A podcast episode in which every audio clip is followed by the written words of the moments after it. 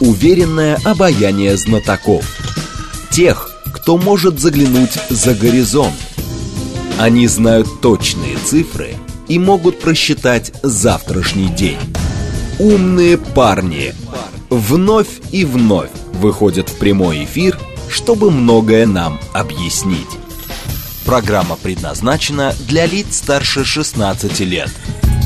15.06, столица, радиостанция «Говорит Москва». У микрофона Евгения Волгина. Мы с вами продолжаем. Наш умный парень сегодня Владислав Белов, замдиректора Института Европы РАН, руководитель Центра германских исследований Института Европы. Владислав Борисович, вас приветствую. Здравствуйте. Здравствуйте. Наши координаты 7373948, телефон, смски плюс 7925 888 948, телеграмм для ваших сообщений «Говорит МСК-бот». Смотреть можно в YouTube-канале «Говорит Москва». Стрим там, а, что, стрим там продолжается. Пожалуйста, подключайтесь. Давайте, наверное, начнем с санкционного пакета очередного, 12-го, который готовят, но, говорят, в Еврокомиссии это вызвало какой-то очередной раздрай. То есть я правильно понимаю, что, в принципе, вводить санкции даже серьезно еще можно в ряде а, отраслей, но почему-то Европейскому Союзу становится все сложнее согласовывать эти пакеты. Почему? Давайте напомним, что последний, одиннадцатый пакет был принят в конце июня – и в конце июня Европейская комиссия анонсировала 12-й пакет. Всего их 12, при этом Евросоюз не является европейским лидером по количеству санкций. Есть еще Великобритания, Швейцария, не входящие в Евросоюз.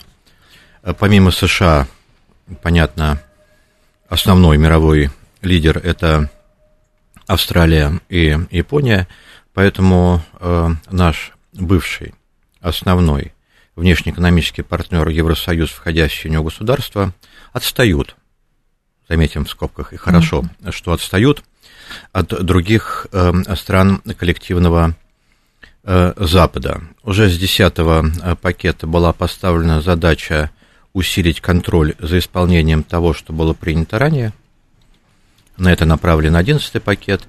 А 12 пакет это собирает по углам, по сусекам где можно было бы еще ввести так называемые ограничительные меры против российской экономики. Это алмазы, это ядерная промышленность, это газовая промышленность. Но ну, я прошу прощения, И что мы сегодня да. слышим, это, э, по крайней мере, речь идет об алмазах. И, соответственно, есть государства, которые э, настаивают, ну, понятно, впереди Европы всей Европейского Союза. Не будем забывать, что Европейский Союз еще не Европа. И нас директор все время поправляет. Говорит, э, мы институт Европы, а не Европейского э, Союза. Союза да. Но впереди санкционной политики инициатор это э, Польша и примкнувшие к ней прибалтийские страны, хотя Польша возглавляет именно Вышеградскую группу. И среди стран тяжеловесов это Германия. Поэтому настаивают на том, чтобы вот те страны, которые ранее не соглашались со списком товаров, которые должны быть под санкционными, угу. Бельгия. Бельгия жестко отстаивает алмазы. Франция, Венгрия жестко отстаивает взаимодействие с, с Росатомом да, по э, соответствующим тепловыделяющим элементам и так далее. Предположим, Германия еще до начала специальные военные операции в феврале э, месяце э, аннулировала сделку Росатома э, с одним из предприятий в городе Линген, который Росатом хотел, в, который, в капитал которого Росатом хотел войти. А вот Франция с Росатомом такое предприятие уже после mm-hmm. СВО сделала.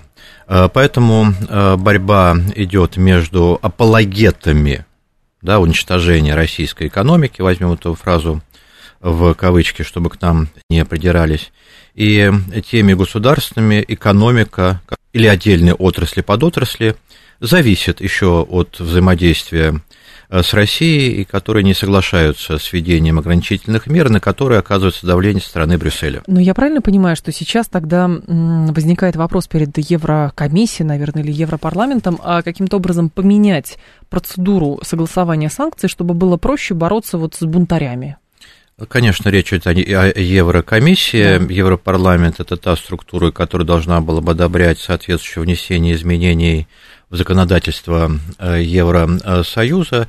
Такое положение не касается только санкций, но и других вопросов, которые предполагают на сегодня абсолютное единство стран, не большинство голосов, а консенсус, и поэтому в ноябре 2021 года новая правительственная коалиция э, Германии, поддерживаемая Францией, напомню, mm-hmm. что в коалицию входят социал-демократы, партия «Союз-90», «Зеленые» в кавычках, а также «Свободные демократы», записала в коалиционное соглашение необходимость внесения изменений в соответствующий правовой механизм и введения э, принципа большинства э, по Э, тем вопросам, которые принимает Еврокомиссия, и против этого выступили, жестко выступили малые страны, так называемые малые страны, Польша достаточно крупное государство, э, которые увидели в этом опасность для себя, для себя любимых. Не будем забывать, что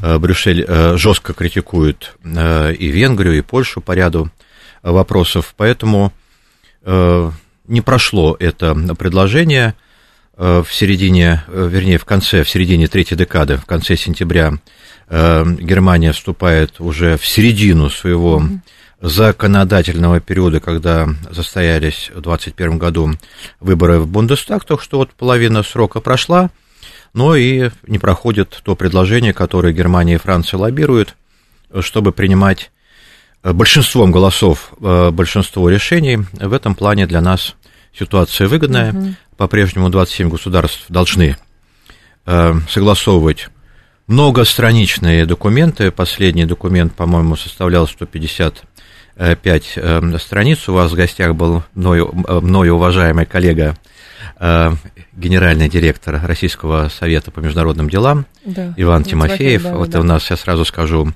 слушателям, если вы Эм, хотите обратиться к первоисточнику, конечно, это, это Российский совет по международным делам, выпустил недавно э, соответствующую коллективную э, монографию, и мой комплимент команде э, Ивана Николаевича Тимофеева. Мы тоже работаем над этой темой, мы тоже публикуем, но тем не менее вот основные, основная база данных – это и аналитика РСМД. Угу. Но возникает здесь теперь следующий вопрос. А, соответственно, европейцы в большей степени, с вашей точки зрения, преследуют определенное служение там, догме, что нужно с Российской Федерацией бороться, и от этого какие-то странные, абсурдные вот эти вот таможенные правила с, там, с шампунем нельзя, с чем-то нельзя и так далее, то ли неправильно прочитали, то ли унизить захотели. И с другой стороны, а, все равно оказывается, что санкции обходятся. Более того, другие участники в виде, например, греческих судовладельцев, они тоже чисто технически не могут выполнять все то, что написано в бумагах.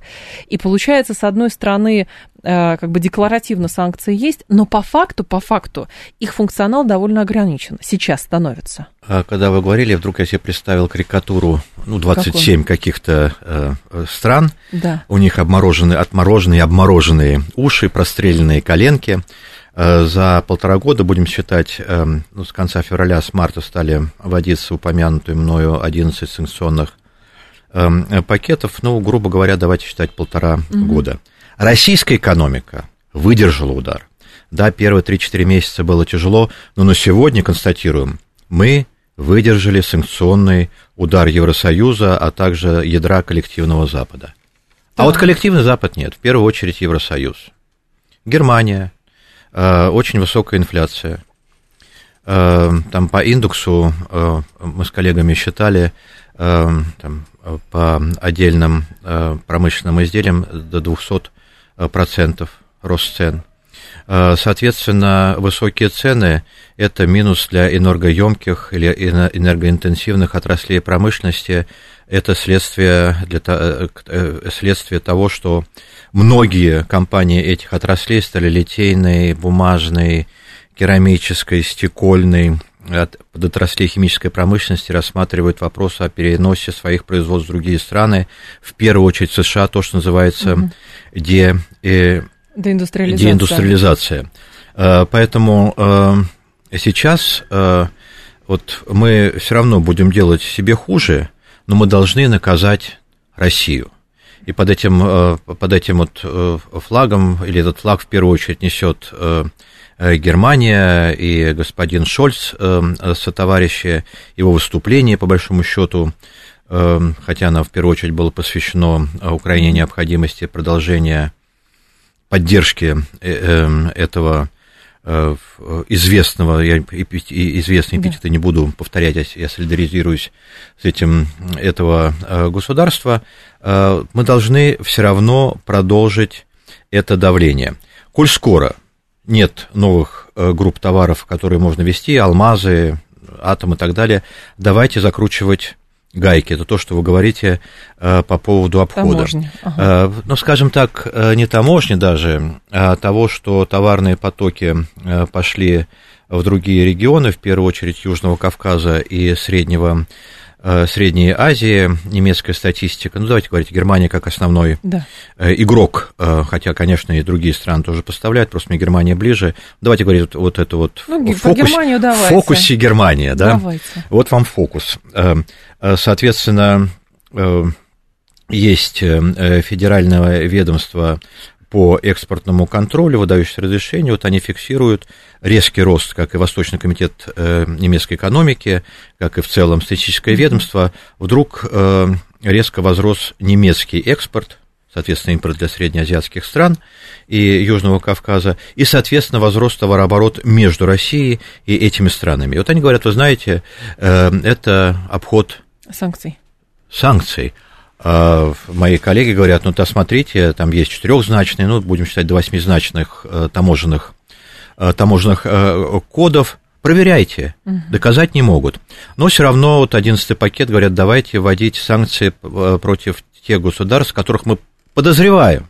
На всякий в том, случай. что идет обход. Соответственно, есть с 1 января центральное ведомство по э, санкциям немцы вели. И здесь же немцы, первые вместе с французами э, инициаторы, есть министр юстиции господин Бушмант из, от партии СВДП, ничего личного, то есть это не, не, не, не коллеги наших ЛДПР, но тоже либералы, свободные демократы, которые как раз стараются показать себя, мы впереди Германии все теперь, но э, по расследуемым э, делам реальных дел минимум, там, предположим, 60 только 10, ну, побольше, там пусть будет 15 э, процентов. Но что немцы в конце прошлого года сделали? Они настаивают, и это реализуется на ведение не административного, а уголовного права, соответствующего уголовного преследования. Всех посадим. Всех Не всех, а Кого? тем не менее, вы смеетесь, но тем, тем не менее э, Европарламент э, и Еврокомиссия вносят соответствующие изменения в регламент. Это, по всей видимости, происходит вот сейчас, вот в эти угу. дни, э, когда будет не административное правонарушение, а реально уголовное, э, при, при этом... Э, а кого сажать Там будут? предпринимателей. Предприниматели. Предприниматели, которые нарушают соответствующее соответствующее законодательство. При этом то, что я видел, когда немцы это принимали, это и в одном ряду с отмыванием денег, угу. с работорговлей и так далее, да, то есть Э, тяжесть преступления будет подобного тяжесть рода. Тяжесть преступления, чтобы понимать, да, тяжесть преступления подобного рода, и плюс к этому э, еще, вот вы, э, мы все улыбаемся, конечно, на самом деле по поводу личных вещей, да, вот этот, угу. это восьмой пакет, а не одиннадцатый, это восьмой пакет, но в духе одиннадцатого пакета. На самом деле, как бы понятно, что речь идет об импорте из России, я подчеркиваю, об импорте ну, из России европейскими странами, о нашем экспорте, под который есть соответствующие соглашения, есть документы. Это экспорт, а не ввоз, это надо э, понимать. И, э, возможно, я тоже приложил к этому руку в конце э, августа, когда появились эти вот угу. случаи с отъемом автомобилей, автомобилей в Германии, понятно, да. потому что это паром парома с Финляндии, который идет в травы Мюнде, я написал, что, понятно, в таможеннике слово «айнфюрен» именно ввозить, путают словом импорт, да, то есть перевели не это, импортирован должно было быть импортировать, они айнфюрен вели э, э, возить. Я написал, что как бы вот это вот прочтение некорректно, потому что если вводится автомобиль, понятно, что любая попытка продажи автомобиля будет сразу пресечена, потому что сразу э, происходит коммерческая сделка. Но они прочитали это как просто приехал на хуже, машине своей. Хуже. Вот мой э, э, коллега из Калининградского э, из э, университета Канта, напомню, в следующем году 300-летие великого э, философа Эммануила э, Канта, написал, что это вот то, что Потом был, как бы, вот эта статья была, я не буду говорить издание, была переведена на немецкий язык, и немцы запросили Брюссель. А вот давайте мы все-таки уточним. И Брюссель вне рамок права начинает трактовать тот регламент, Э, который, то есть чиновники, минуя закон, минуя закон, это не мое положение, потом я ссылаюсь, что это мои коллеги об этом, которые юристы, которые угу. изучают европейское право, это как раз вот правовой беспредел, когда вдруг личные вещи становятся частью регламента восьмого пакета, где это не прописано. А вдруг она продаст этот шампунь начатый, который она ввезла? Ну, видимо, логика такая. Ради бога, но для этого, я уже сказал, с 1 есть января в Германии конечно. есть центральштеле, э, там, санкционс-контроль. Ради бога.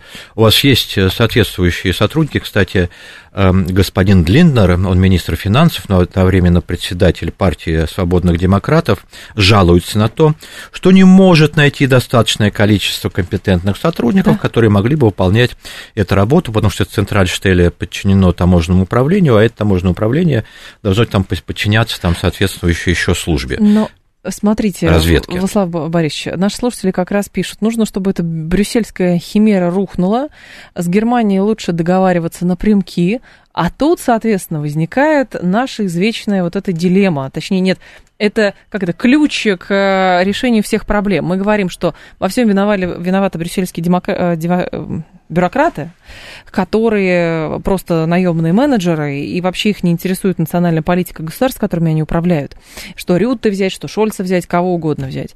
И поэтому мы дождемся, когда у европейцев точка кипения не дойдут, всех сметут, придут какие-то национальные лидеры, и тот-то в общем, мы порешаем все дела. Ну, как-то так. Ну, э, сейчас вы говорите, у меня почему-то в, в голове брюссельская капуста, да, зарабатывает деньги. Да. Э, на самом деле, нынешняя Европейская комиссия работать осталось э, недолго. Грядут выборы в Европарламент ну, в июне месяце. Будет новый состав Еврокомиссии. Каждое национальное правительство будет лоббировать своих еврокомиссаров. Госпожа фон дер Ляйен хотела бы, наверное, войти в эту воду еще раз. Тогда было недопонимание, потому что есть понятие шпицен-кандидаты, ключевые кандидаты, и был совершенно, э, были совершенно другие кандидаты на пост председателя. Но Макрон решил с Меркель играть свою игру, за что были раскритикованы. Э, на самом деле, э, чтобы наши слушатели поняли, нелюбимая нами и заслуженно нелюбимая и неуважаемая нами Урсула фон дер Ляйен зашла через заднюю калитку. Да, то есть были, были нарушены процедуры, согласованные и с Европарламентом, и с Еврокомиссией. Франция и Германия, я не, случайно говорю, Франция и Германия инициировали. Да. Э, Германия и Франция хотели бы изменить порядок голосования. Э, Франция и Германия меняют э, порядок контроля за санкционными механизмами, инициируя введение уголовной ответственности за, за нарушения. Угу. Макрон и Меркель пролоббировали, на самом деле Макрон, Меркель была удивлена, когда Макрон предложил ей в июле 2019 года, чтобы министр обороны, тогда Урсул фон дер Ляйен, соратница, сподвижница Меркель стала председателем э, комиссии. Да. Э, поэтому здесь э, я вынужден не согласиться с правильным вопросом, чтобы национальное опять стало ведущим.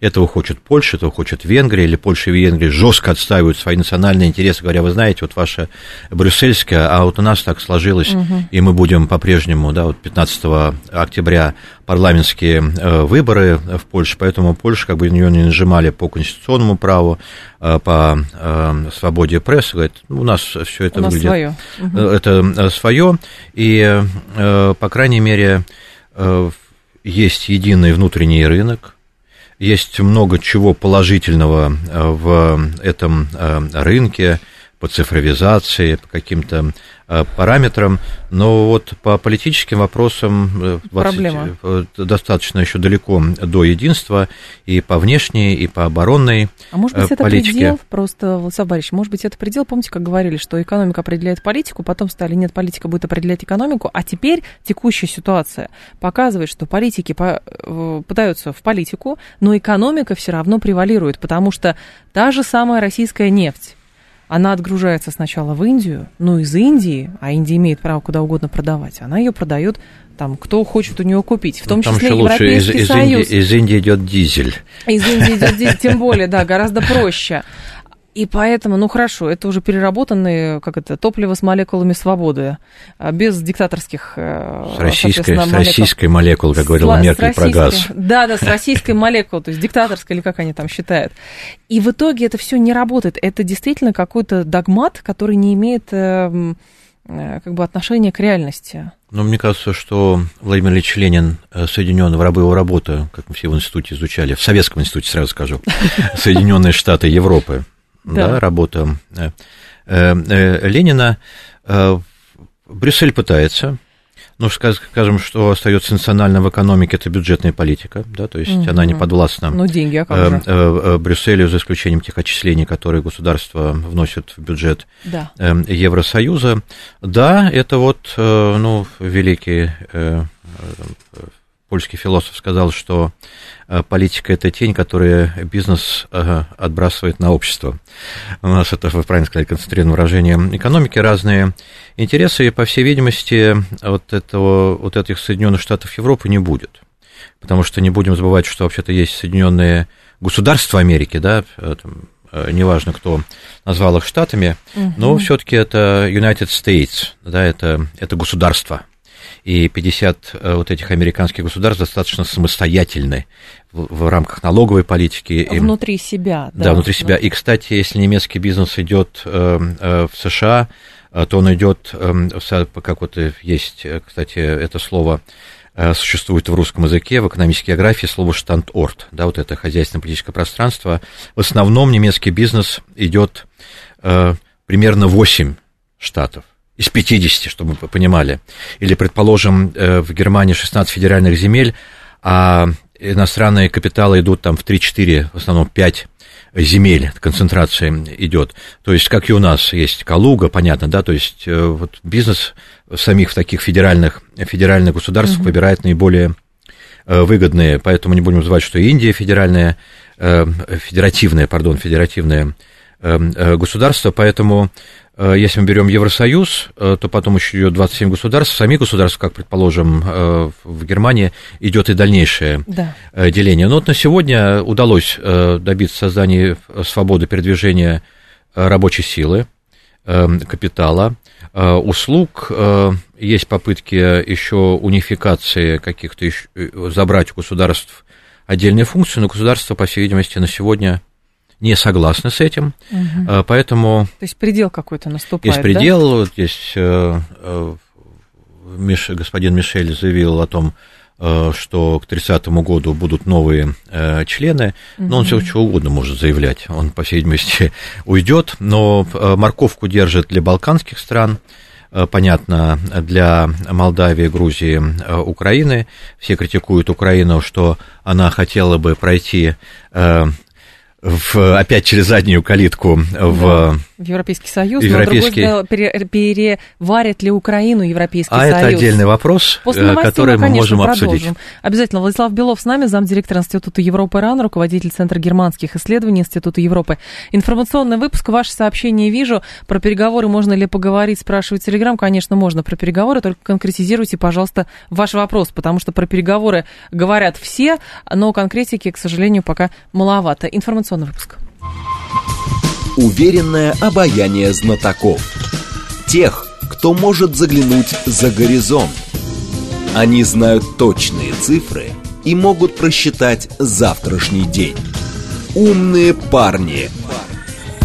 15.35, столица, радиостанция «Говорит Москва». У микрофона Евгения Волгина. Продолжаем. Владислав Белов здесь, зам директора Института Европы РАН, руководитель Центра германских исследований Института Европы РАН. По поводу того, сможет ли Европейский Союз переварить Украину. Мне кажется, все-таки это просто вот та же самая морковка. Помните, из последних заявлений Урсулы фон дер Ляйен, а, вот ей прям определенного кителя, честно говоря, не хватает тех времен, а, потому что она железным лицом а, говорила, что да, Времена тяжелые, работа предстоит тяжелая, это она Украине говорит.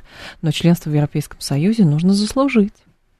Но они уже почти заслужили с точки зрения граждан Украины, которые за э, полтора года покинули пределы э, своей э, территории.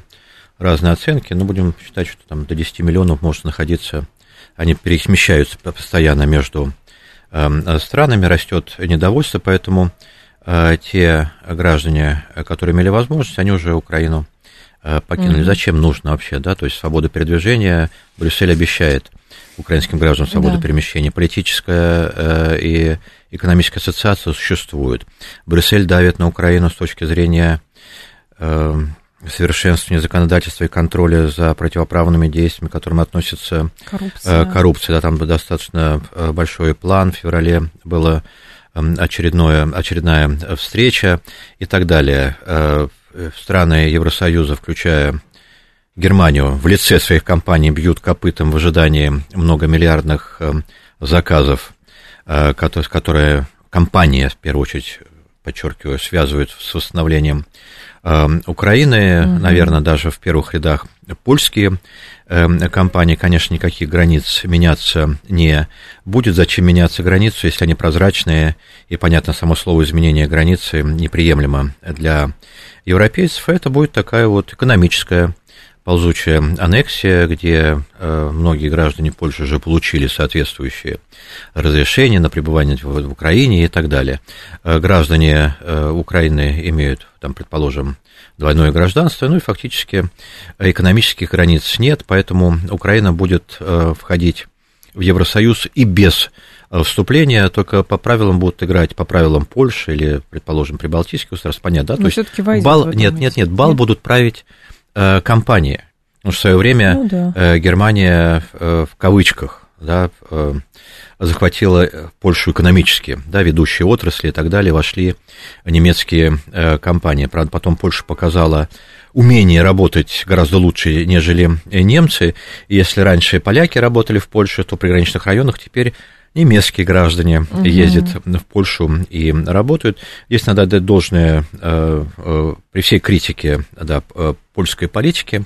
В экономическом отношении поляки показывают пример, да, то есть по, по различным направлению, к тому, что, на мой взгляд, Украина не будет входить, ей просто дадут соответствующие угу. возможности, она не будет пользоваться бюджетом Евросоюза, каким бы она хотела пользоваться, Понятно. потому что, конечно же, Украина далека от э, соответствующих э, э, требований, там есть Копенгагский, прочие, аку коммунитер, предъявляемые кандидатам, и в 2004 году в рамках первого расширения Евросоюза на угу. восток большинство государств не выполняло эти требования, принимали государства с и политическими, и с хозяйственными э, проблемами. Понятно, что прием этих так называемых младочленов, сколько времени уже прошло, недалеко уже не младочлены, эм, а государства которые входят полностью в Евросоюз, поэтому это э, и вопросы к балканским государствам, ну и понятно, что Турцию никогда не примут, она как была вечно. Э, с конца 20 века э, в предбаннике Евросоюза так и останется, это геополитика, поэтому Турция управляет этими близлежащими пространствами по-своему, поэтому mm-hmm. Турция участвует, активно участвует в региональных всех вопросов, это, да? Я хочу избежать, да, вот этого, что сейчас происходит, Почему? события э, А вокруг, зачем, если это так и есть? Вокруг Южного Кавказа. Я хочу сказать, что вот для э, Турции это не конфликт, а это ее геополитическое вмешательство те пространства, которые представляют для нее интерес, которые она с удовольствием распространила э, до Ирана, где проживает в Иране. Угу. Есть же Азербайджан иранский. Вообще э, наш Азербайджан это вообще такая вот, ну, чтобы понимать, это Бакинское ханство, которое, в общем-то, находилось в свое время в епархии другого, другого эм, э, государства, вот 10 миллионов азербайджанцев и 30 миллионов азербайджанцев эм, в Иране, да, uh-huh. поэтому здесь э, тоже такой вот для Турции интересно и еще и оказывать геополитическое влияние не только на Азербайджан, который находится в Баку, но не в зависимости, но, по крайней мере, очень тесном взаимодействии с Стамбулом, где Стамбул играет первую э, скрипку, чтобы Баку не э, обижать. Но еще распространяется дальше на э, э, иранские э, э, территории.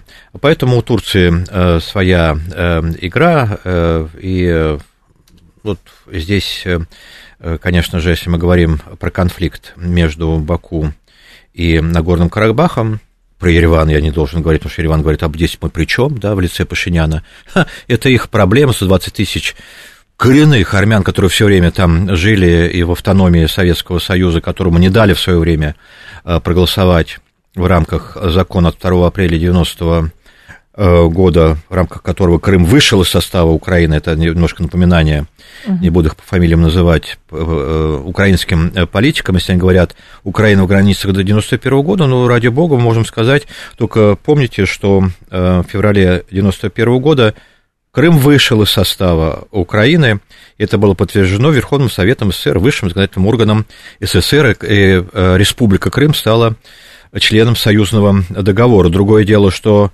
некий Ельцин, я не хочу даже эту фамилию тоже произносить, э, сказал э, э, своим украинским партнерам Кравчуку, забирайте.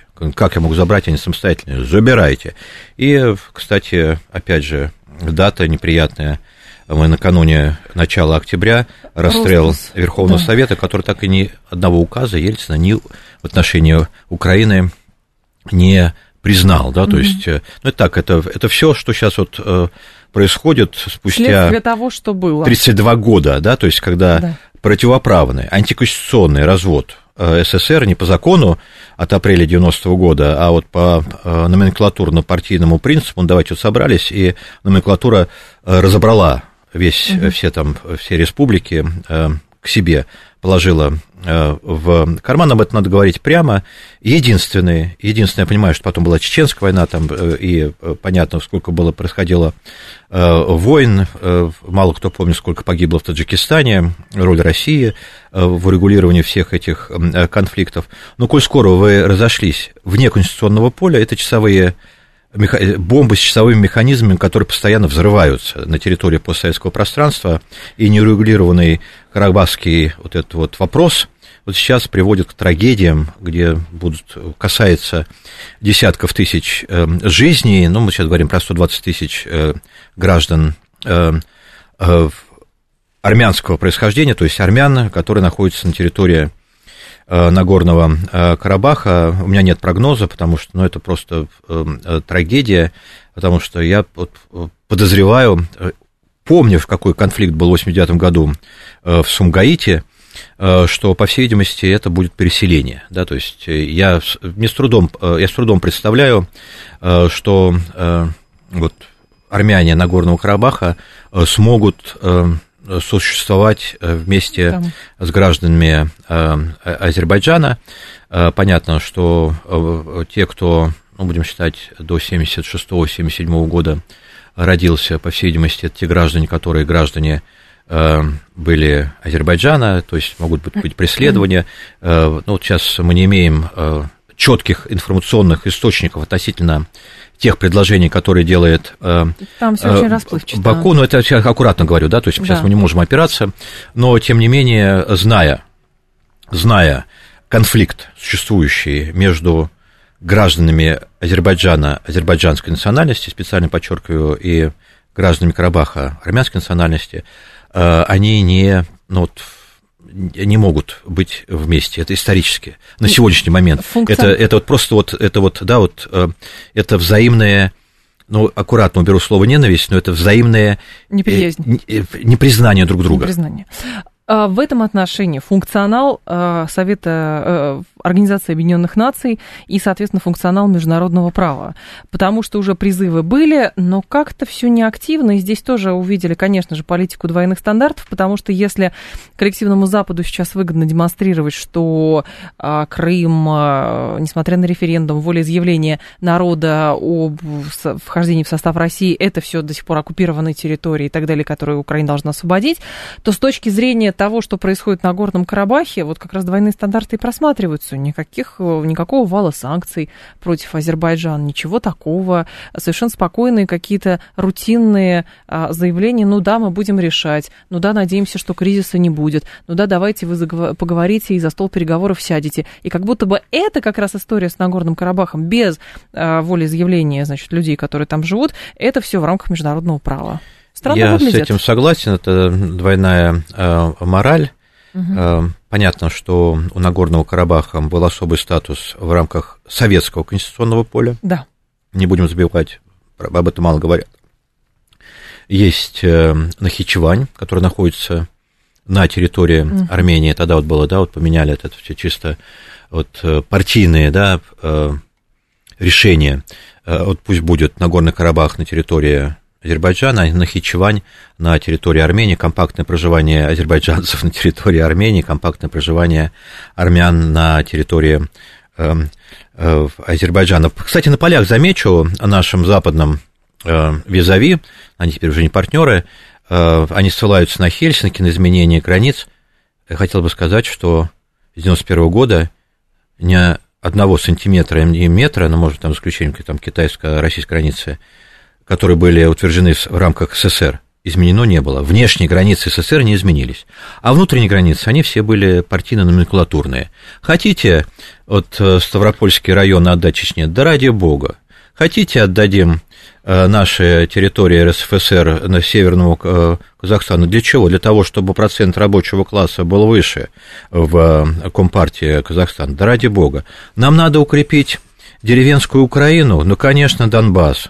Ну, конечно же, рабочий класс. Таджикистан с Киргизией можно тоже. Да ради бога, да, ради чего передавали? Не потому что, а это, это же промышленные, наши районы, промышленные да. районы, которые действительно укрепляли э, в соответствии с идеологией э, базу коммунистической партии, рабочий класс, какие там крестьяне? Крестьяне были всегда на, на вторых ролях. Просто понимаете, как менялись границы внутри э, СССР по решению угу партии, а Верховный Совет утверждал, все, кто помнит, у нас решение было ЦК КПСС, эм, вот э, Совмина и вот ЦСПС. На первом месте всегда ставили ЦК КПСС.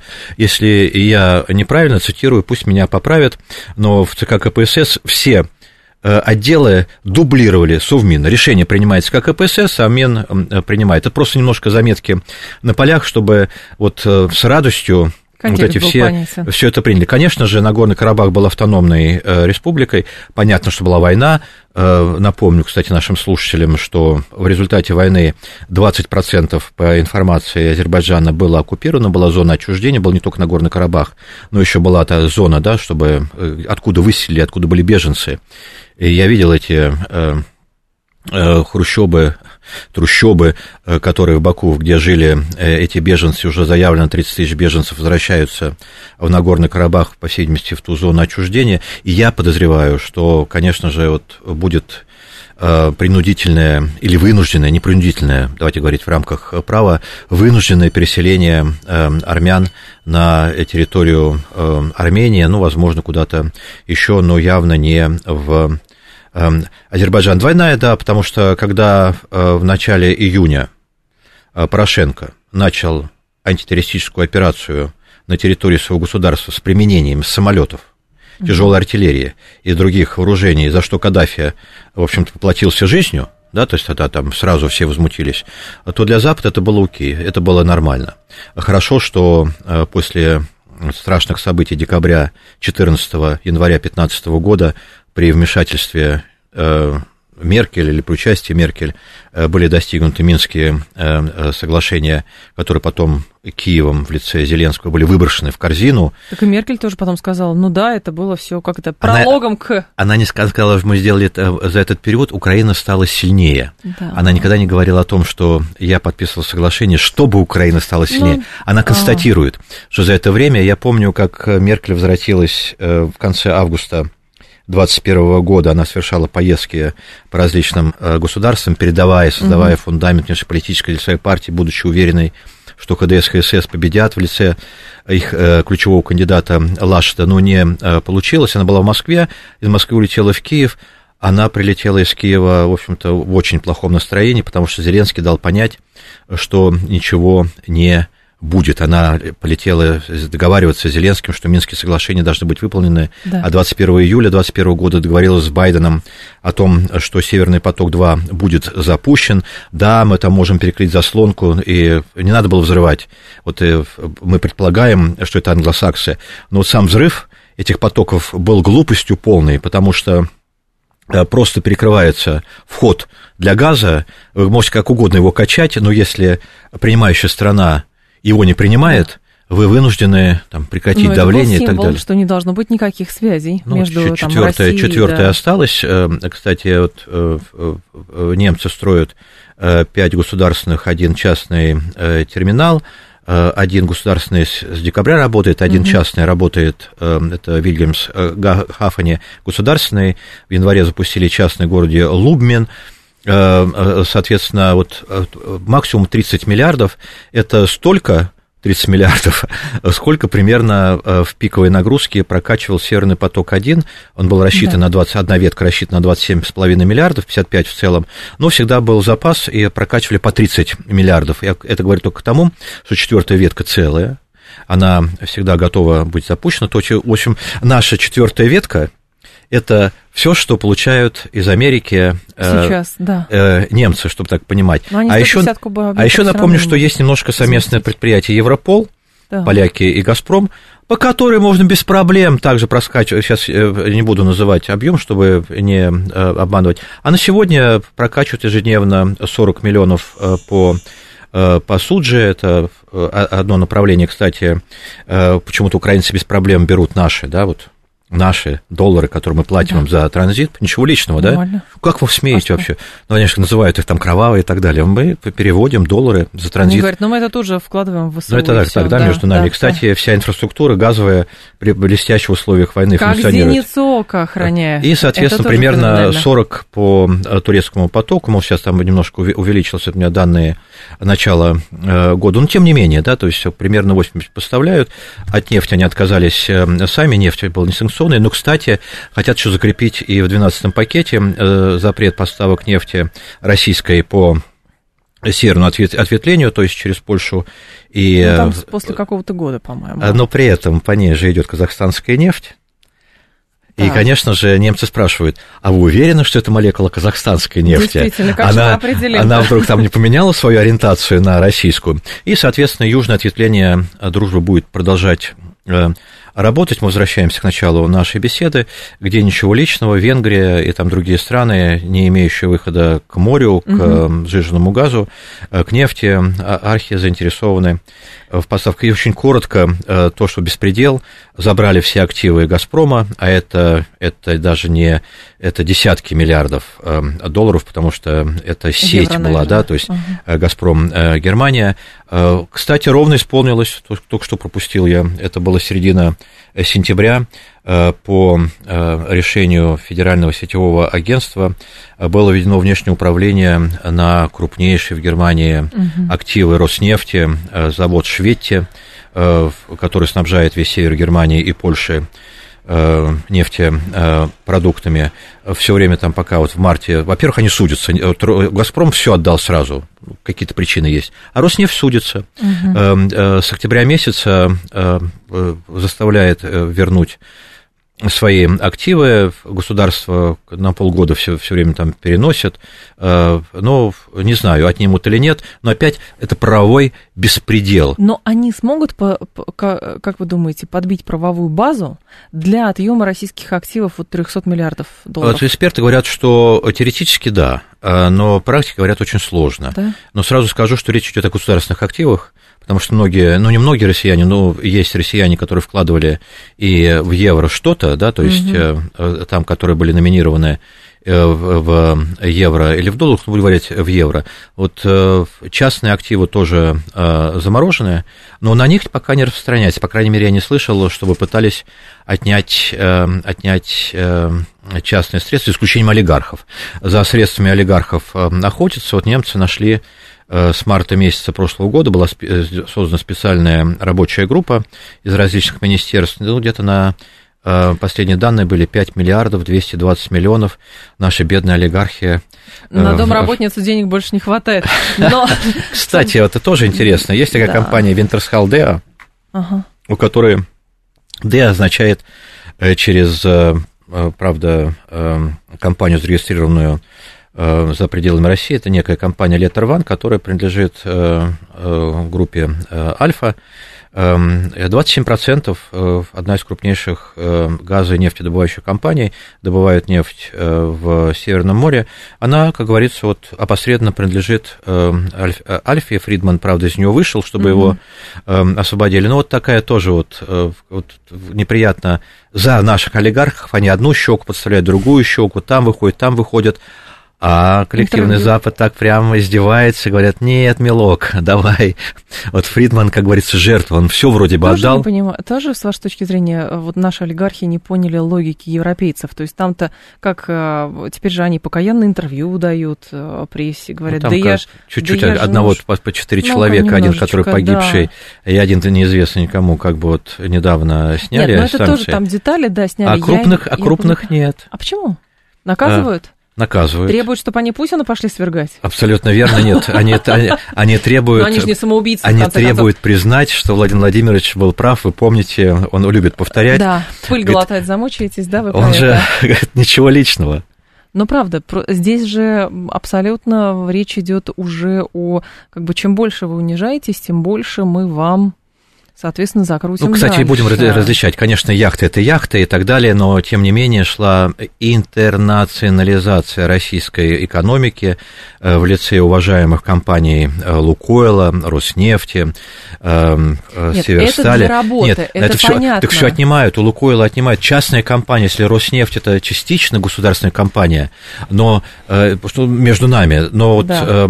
С нами немцы работали, но я отвечаю за немцев, они же всячески содействовали расширению нашей кооперации и взаимодействия, поэтому Меркель отказалась признавать, что четыре срока, которые она отработала, э, четыре легислатурных периода э, Германа, она прям настаивает. Я считаю, что я все правильно делала, германо-российская кооперация развивалась, и к войне не готовились. Но Это позиция она? Меркель. Да, но как Остальные все сдали себя. Владислав Иванович, а во многих монографиях, э, не знаю, читали вы или нет, нашего спеца по газовому рынку господина Конопляника, сейчас очень хорошо анализируется то, как европейцы пускали нас а, на рынок, чтобы этот рынок мы интернационализировали. Они э, пускали до поры до времени. Нет, Меркель как раз это та мадам, да, то да. есть та канцлер, и Конопляник это знает, и мы с Андреем на эту тему постоянно да. беседуем, вплоть до водородной тематики.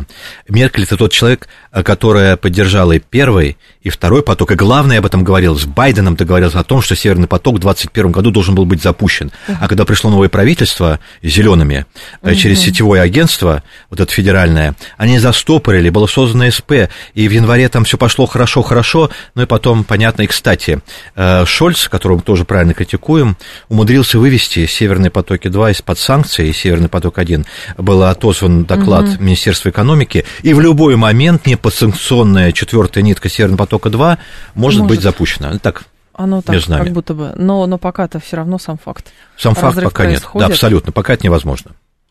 А, просто есть другой момент. Ну хорошо, санкционная политика, хорошо. Ладно, санкции против каких-то олигархов, допустим, пусть активы здесь в России хранят и ездят себе на здоровье э, здесь по нашим рекам и морям. Здесь же есть другой момент. То есть, а, с вашей точки зрения, вот этот санкционный вал, который против России, а, вот как бы был образован, до поры до времени будут отменять в какой-то момент? Как Пока вы нет. думаете, или нет? Нет, мой, мой неутешительный прогноз – это э, долгосрочно ориентированная политика Евросоюза и их западных сотоварищей, к сожалению. Даже если им будет от этого тоже нехорошо. Вы же помните эту карикатуру да, с да, отмороженными да. ушами и коленками? Владислав Белов был с нами, замдиректора Института Европы РАН, руководитель Центра германских исследований Института Европы. Сабарич, спасибо, ждем снова. Вам большое спасибо, каждый раз интересно. Да, наши сейчас э, очередь, нет, нас меняет что? Информационный выпуск, потом будет Юрий Буткин. Я с вами прощаюсь до понедельника. Всем хороших выходных.